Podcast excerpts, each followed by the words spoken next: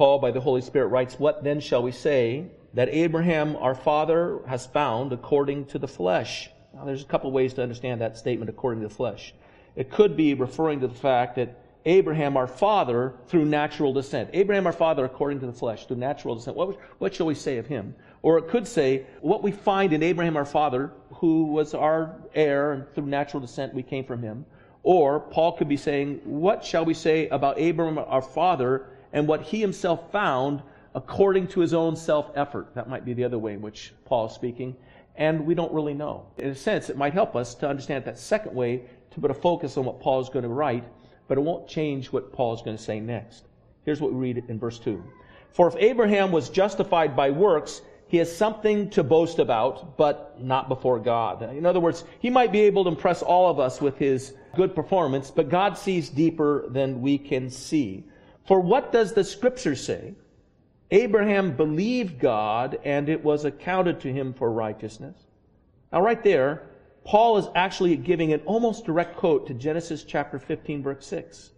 In Genesis chapter 15, verse 6, only 15 chapters into the revealed Word of God in the Old Testament, we are told there that Abraham believed in the Lord, and he, speaking of the Lord, accounted it to him for righteousness.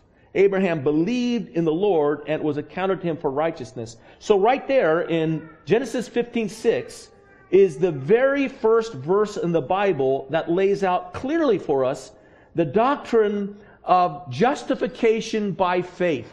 You're made righteous by faith. It's not just a New Testament concept, it's right there in some of the very first parts of the Bible in Genesis 15, verse 6. Now in verse 4. Now to him who works, the wages are not counted as grace, but as debt. But to him who does not work, but believes on him who justifies the ungodly, his faith is accounted for righteousness. Just as David also described the blessedness of the man to whom God imputes righteousness apart from works.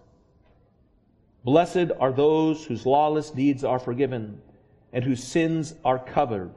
Blessed is the man to whom the Lord shall not impute sin. Now, that's a direct quote from Psalm 32, 1 and 2, written by David. So if you're a good Jew, the one thing that you'd want above everything else is to be a chip off the old block.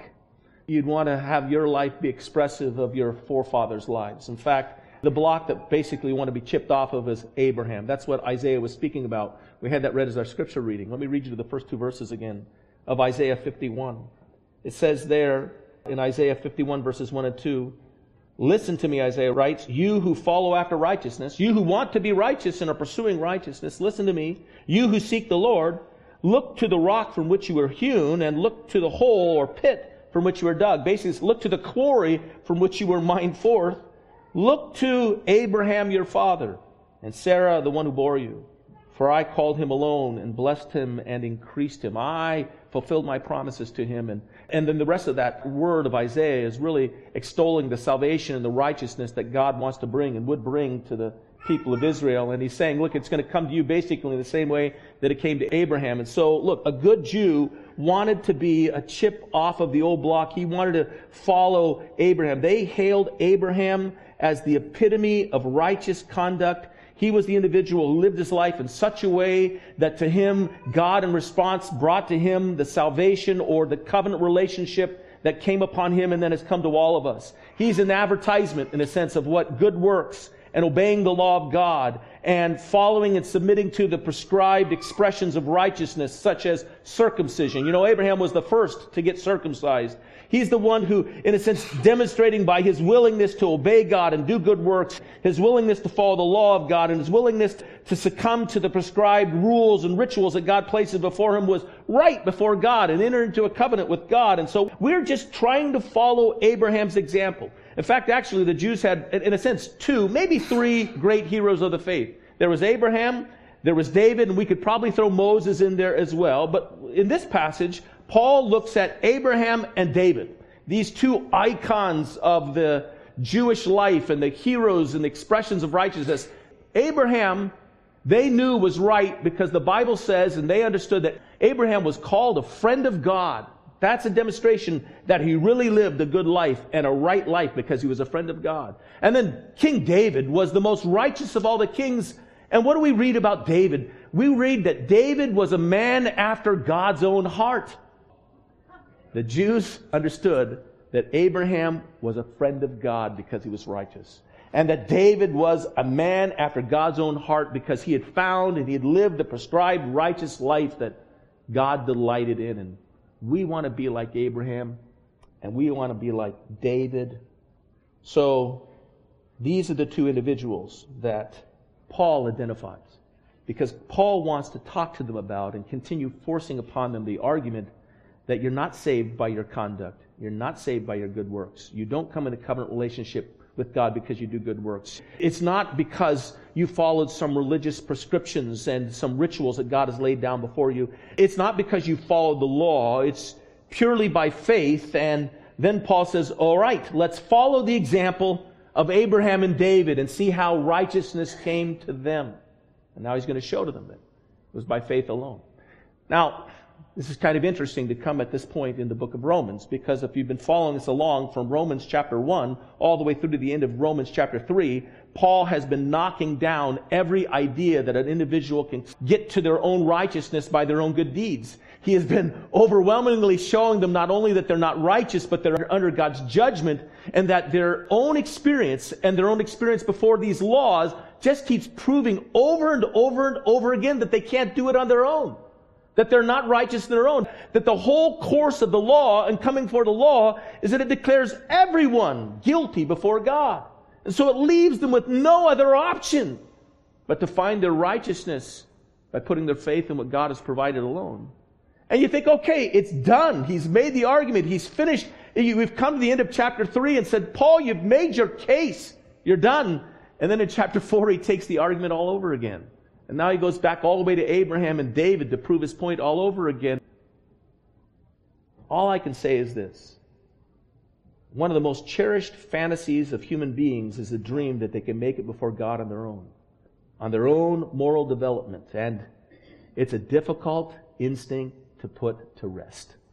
We just keep coming back to it over and over and over again. And even once you put your faith in Jesus, I'm just trusting Him as my Lord and Savior.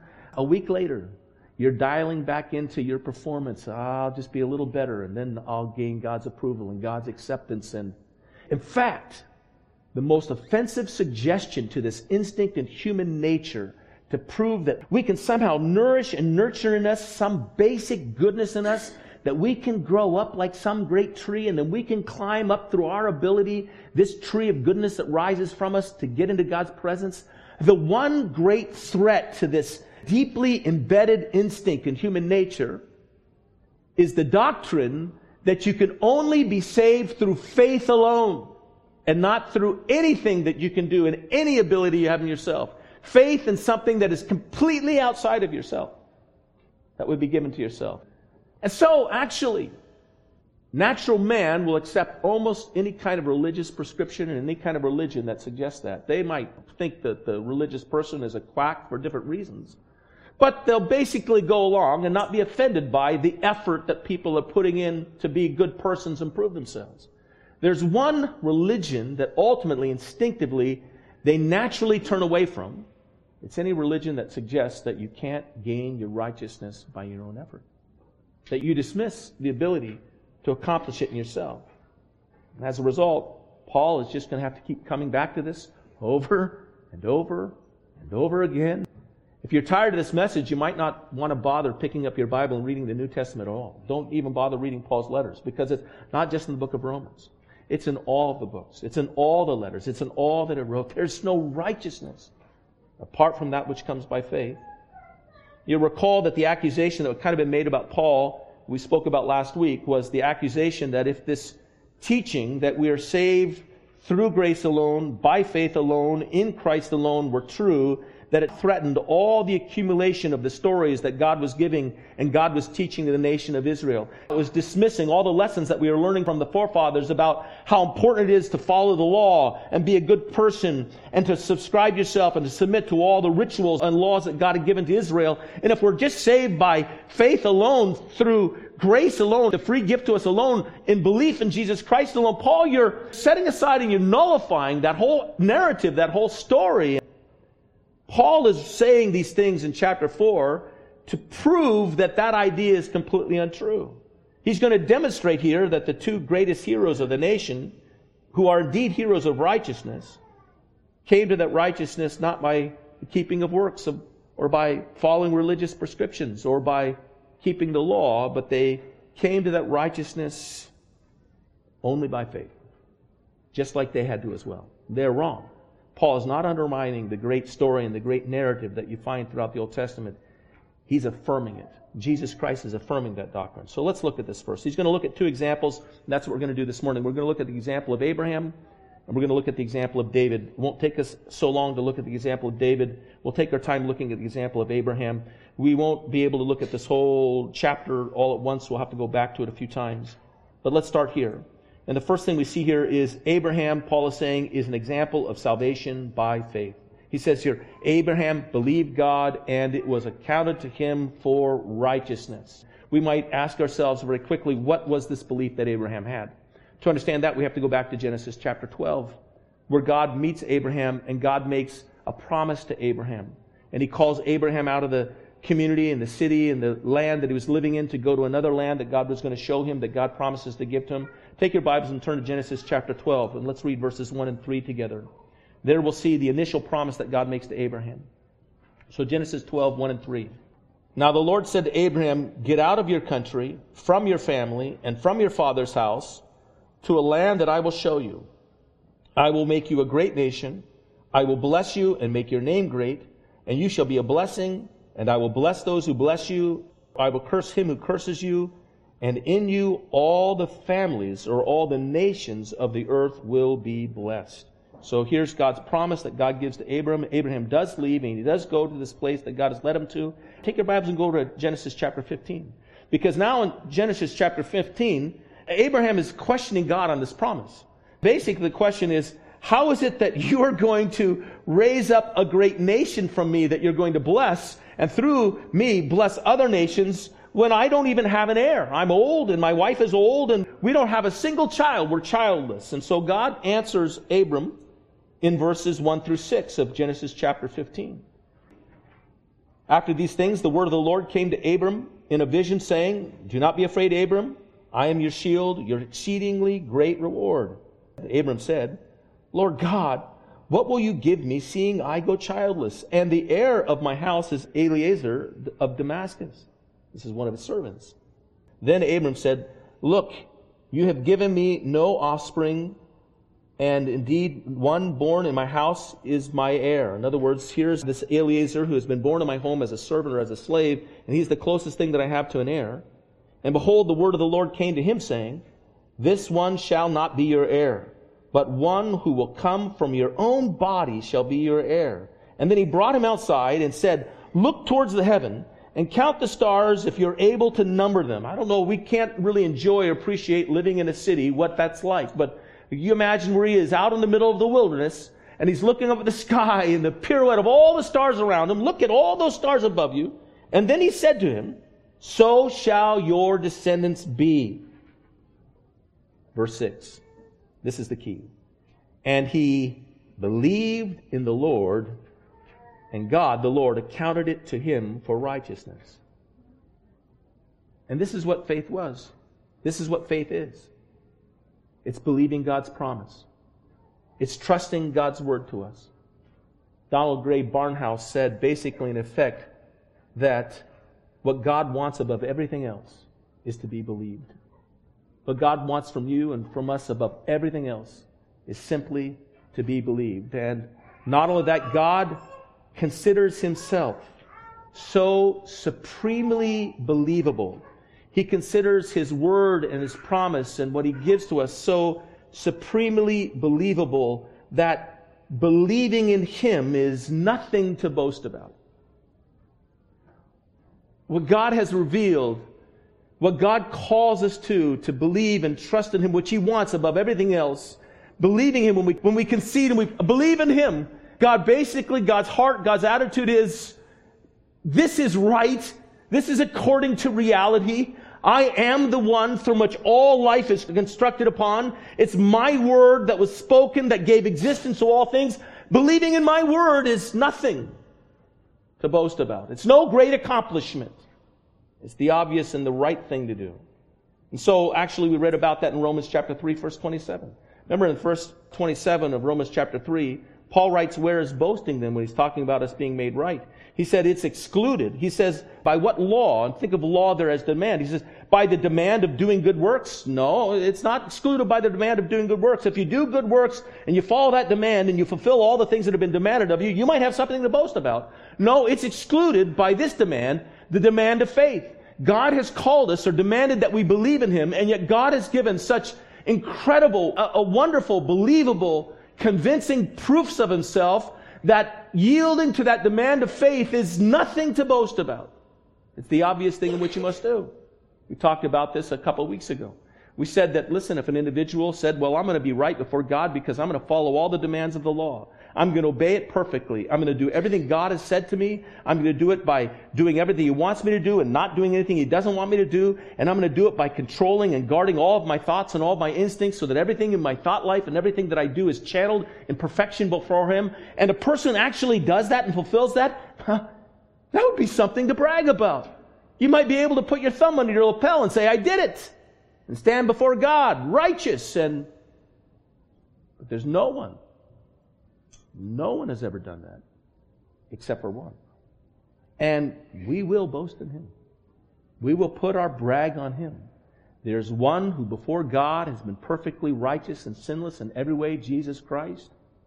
And we exalt and we brag and we boast in his righteousness because of his absolute and complete righteousness that we place all of our faith in him to save us and rescue us and deliver us and yet his righteousness is so true and so convincing and so wonderful that putting our faith in him, which is the demand, believe on him and you'll be saved. It's a demand.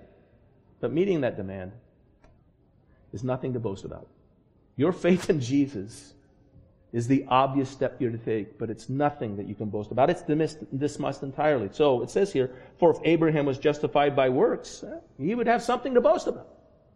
But he doesn't. We'll go on to read about it.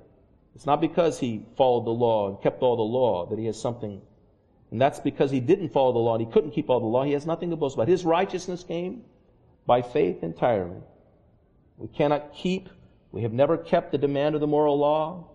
We've only put our trust in the one promise that God gave us to save us, so the one, the only one who has kept that law perfectly in every way. We put our faith in him, and as a result, we're saved. Abraham Think about that moment back in chapter 15. Has received a promise from God, and he's coming before God without any of the required potency to fulfill what the promise is. The promise is look, Abraham, look at those stars. Your family and all that's going to come from your body is going to be as many as the stars in heaven. And Abraham is an old man, his wife is barren, and Abraham is impotent. He has nothing to offer to accomplish that whatsoever. There's nothing in himself. He has no ability whatsoever to bring about the heir. All he has is this where his power has come to a complete end, he has the promise of God. And everything begins, and every hope begins in God and his promises. And the Bible says Abraham, against the reality of his own impotency, his own inability, Abraham just believed God. He believed God for the promise and was accounted to him as righteousness. You ever thought of that? Your faith is just simply being in the moment which there's nothing you can do for yourself, nothing you accomplish for yourself, nothing that you can offer to God, and you just believe a promise God has given you, and that's all it takes. Think about the thief on the cross. You know, for a period of time, he was reviling the Lord Jesus like everyone else around the cross. He was reviling the Lord Jesus like the thief that was on the other side of him on the other side of the Lord Jesus was suffering in the middle of them and he was reviling them. At, at some point in time, as time was passing through, God did something miraculous and opened his heart to see and recognize that Jesus was the righteous one, so righteous that he was about to enter into a kingdom that he would claim and would be his forever, that this was the Messiah. And so this thief who was on the cross says, Jesus, remember me when you come into your kingdom. That's all he said. Remember me when you come in your kingdom. And the Lord Jesus said, in essence, I will. This day you'll be with me in paradise. I will. And in that moment, God granted to that thief faith to believe that what the Lord Jesus had just promised him was true. And he was made right. And he was righteous. He hadn't figured out what was happening on the cross yet. He hadn't come to a theological understanding of the vicarious atonement that Jesus was dying for his sins. He hadn't understood justification by faith, that Jesus was going to pour out upon him his own righteousness. He didn't understand the concept of the Trinity. I doubt he understood entirely that this was, this was God in flesh before him. He didn't know that either.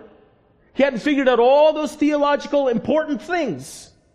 He just believed that the one who was promising him everlasting life was going to keep his promise. And he had nothing to offer. Nothing to offer.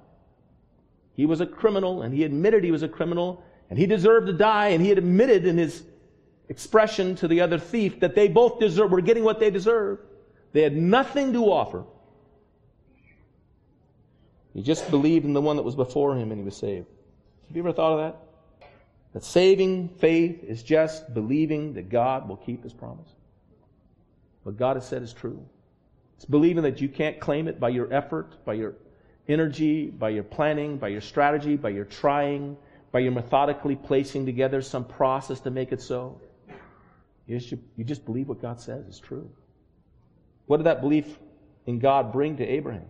It says it, it brought to his account something. The word said it was counted to him as righteousness. And the word there is going to be repeated about six times by Paul. And it simply means, it's as if in this writing here, the Spirit is leading Paul to look at the life of Abraham like a bank account and all of a sudden in the bank account is deposited something that wasn't there before.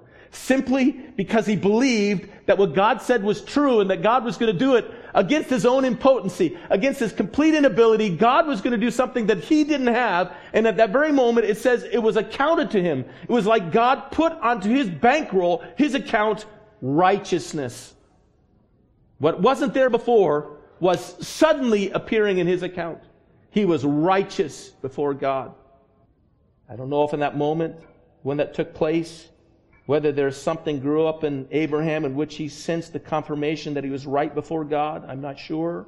I don't know the reality of how it was expressed to him, but this is what God had done. At that moment, he accredited to Abraham what Abraham did not have prior to that moment. That's part of the argument here. See, the Jew thinks, see, Abraham had accumulated a righteous life and a good life, and it brought him up to the point where God entered into a covenant with him because he was such a good man. And what Paul is saying is no. Up until the moment in which he believed God's promise, he had no righteousness and God accounted it to him. God put it into his account. He's going to go on and express this even more, but that's the argument. So what did this belief not include, this belief that Abraham had to offer? Well, here's one of the things it didn't include.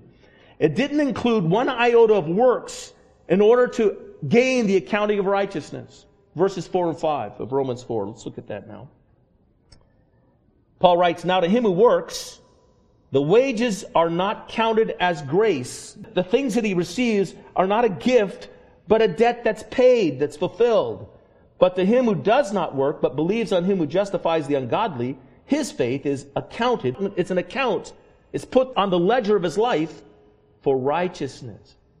There's two reasons upon which you might drop money to another person's account. One is you owe them that money. There's another reason, which is you give it to them as a gift.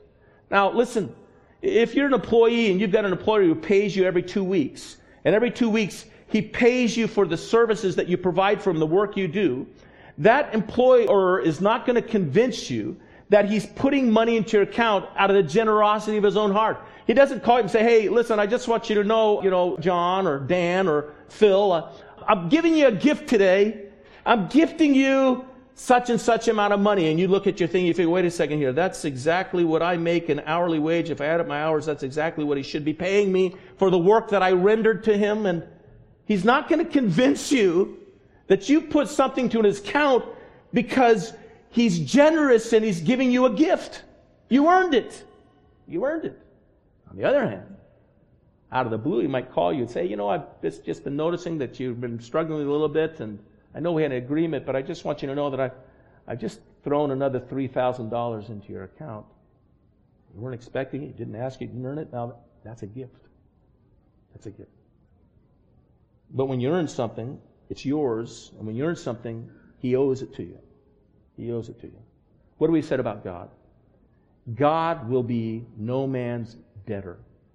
He is not going to give to you the most precious gift of all salvation as payment for anything. Actually, you don't want anything from God that you can earn from God.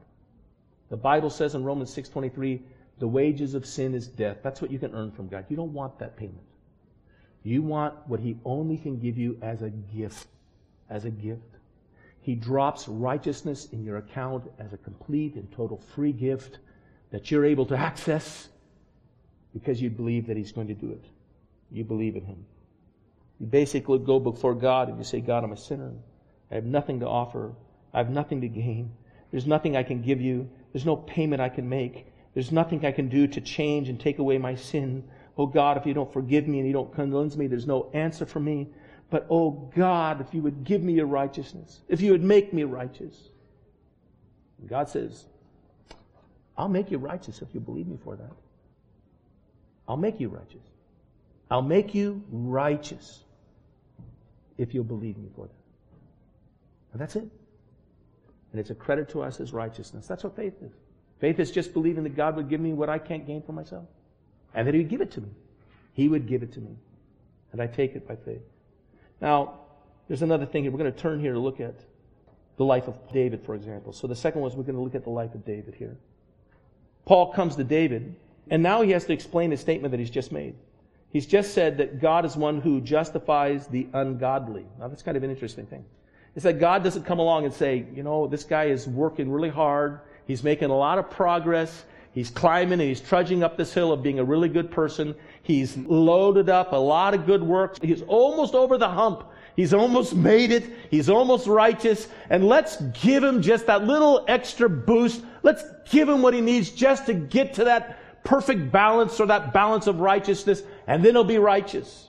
That's not what this verse says. It says God justifies, makes righteous who? The ungodly. He makes just the ungodly. What's the description of the ungodly? I won't do this for you right now, but go back and read the last half of Romans chapter 1 if you want a picture of the ungodly. There's a picture of what Paul says of the individuals who suppress the truth of God in unrighteousness and ungodliness. The Bible says God's wrath is being revealed against all ungodliness of men. All ungodliness. Read Romans 3 verses 10 through 18 and the depiction of what an ungodly person looks like. Misery and destruction is in their way. The way of God they don't know. The poison of cobras is under their tongues. Right? Their life pours forth the stench of an open grave. That's the description. Ungodly. Here's what the passage says. God justifies the ungodly. I can't work for that. You can't earn that. And then he says, let me give you another example. We've just talked about Abraham, and we can see how God justified Abraham. By the way, let me go back to Abraham very quickly, because this will be a little bit of a review of what's ahead of us.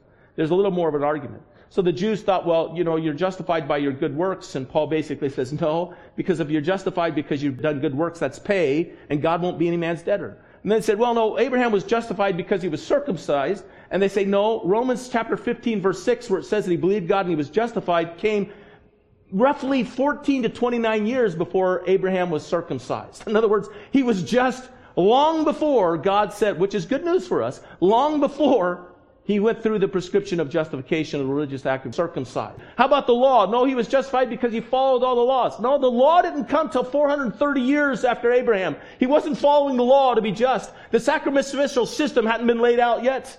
He was just simply because he believed in God, because God justifies the ungodly. Oh, speaking of ungodly, let's turn our attention from Abraham. Let's look at David for a while. Ungodly. And then he takes us to the story of David. He quotes to us the life of David. And he takes us to a passage in which David is dealing with a sin that he's committed. A sin that he's committed against Bathsheba. A sin of premeditated adultery and then premeditated murder something that David planned and something that David executed. How? I think the Jews understood this, but there was no provision in all of the law or all the sacrificial system that God laid out before the people of Israel for a premeditated sin.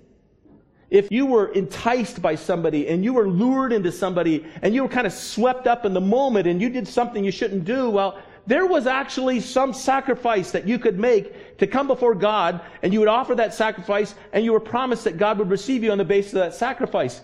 But if you planned something and you premeditated it and you calculated it and you carried it out, there was no sacrifice for that kind of sin. Have you ever committed that kind of sin? Have you ever gone into some sin with your eyes wide open, planning it, thinking, I'll do it. I can get away with this. I'll do it today and then tonight I'll ask for forgiveness. There was no provision for the Jew in the sacrificial system for that kind of sin, that kind of choice.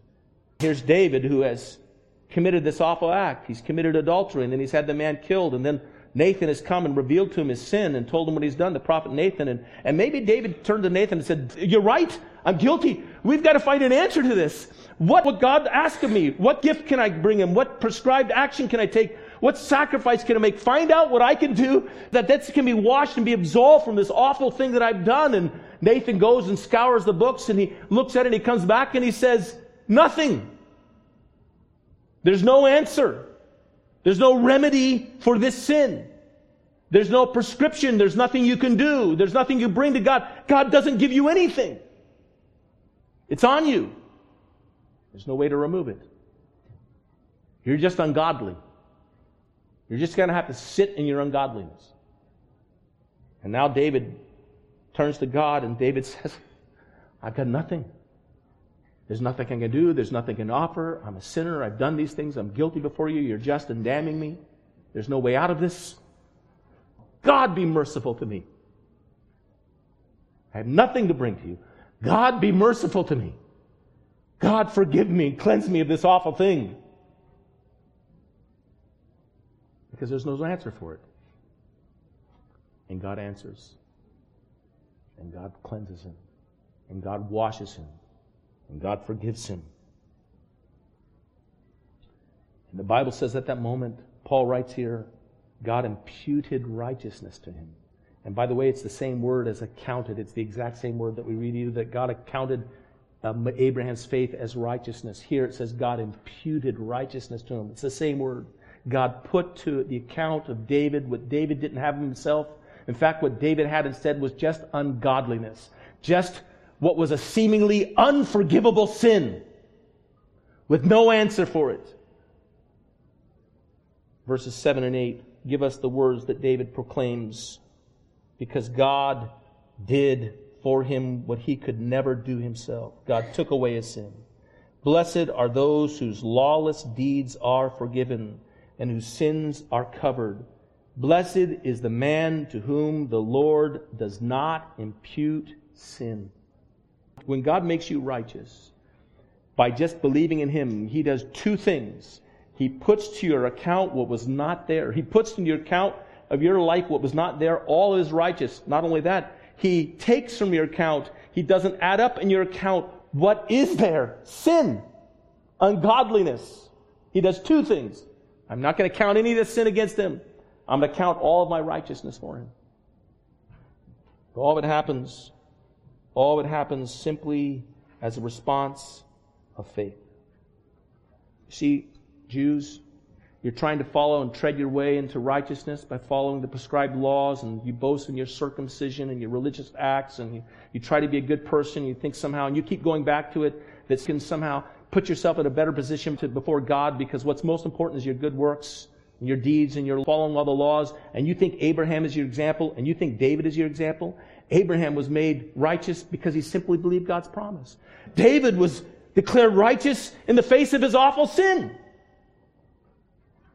while he was yet ungodly.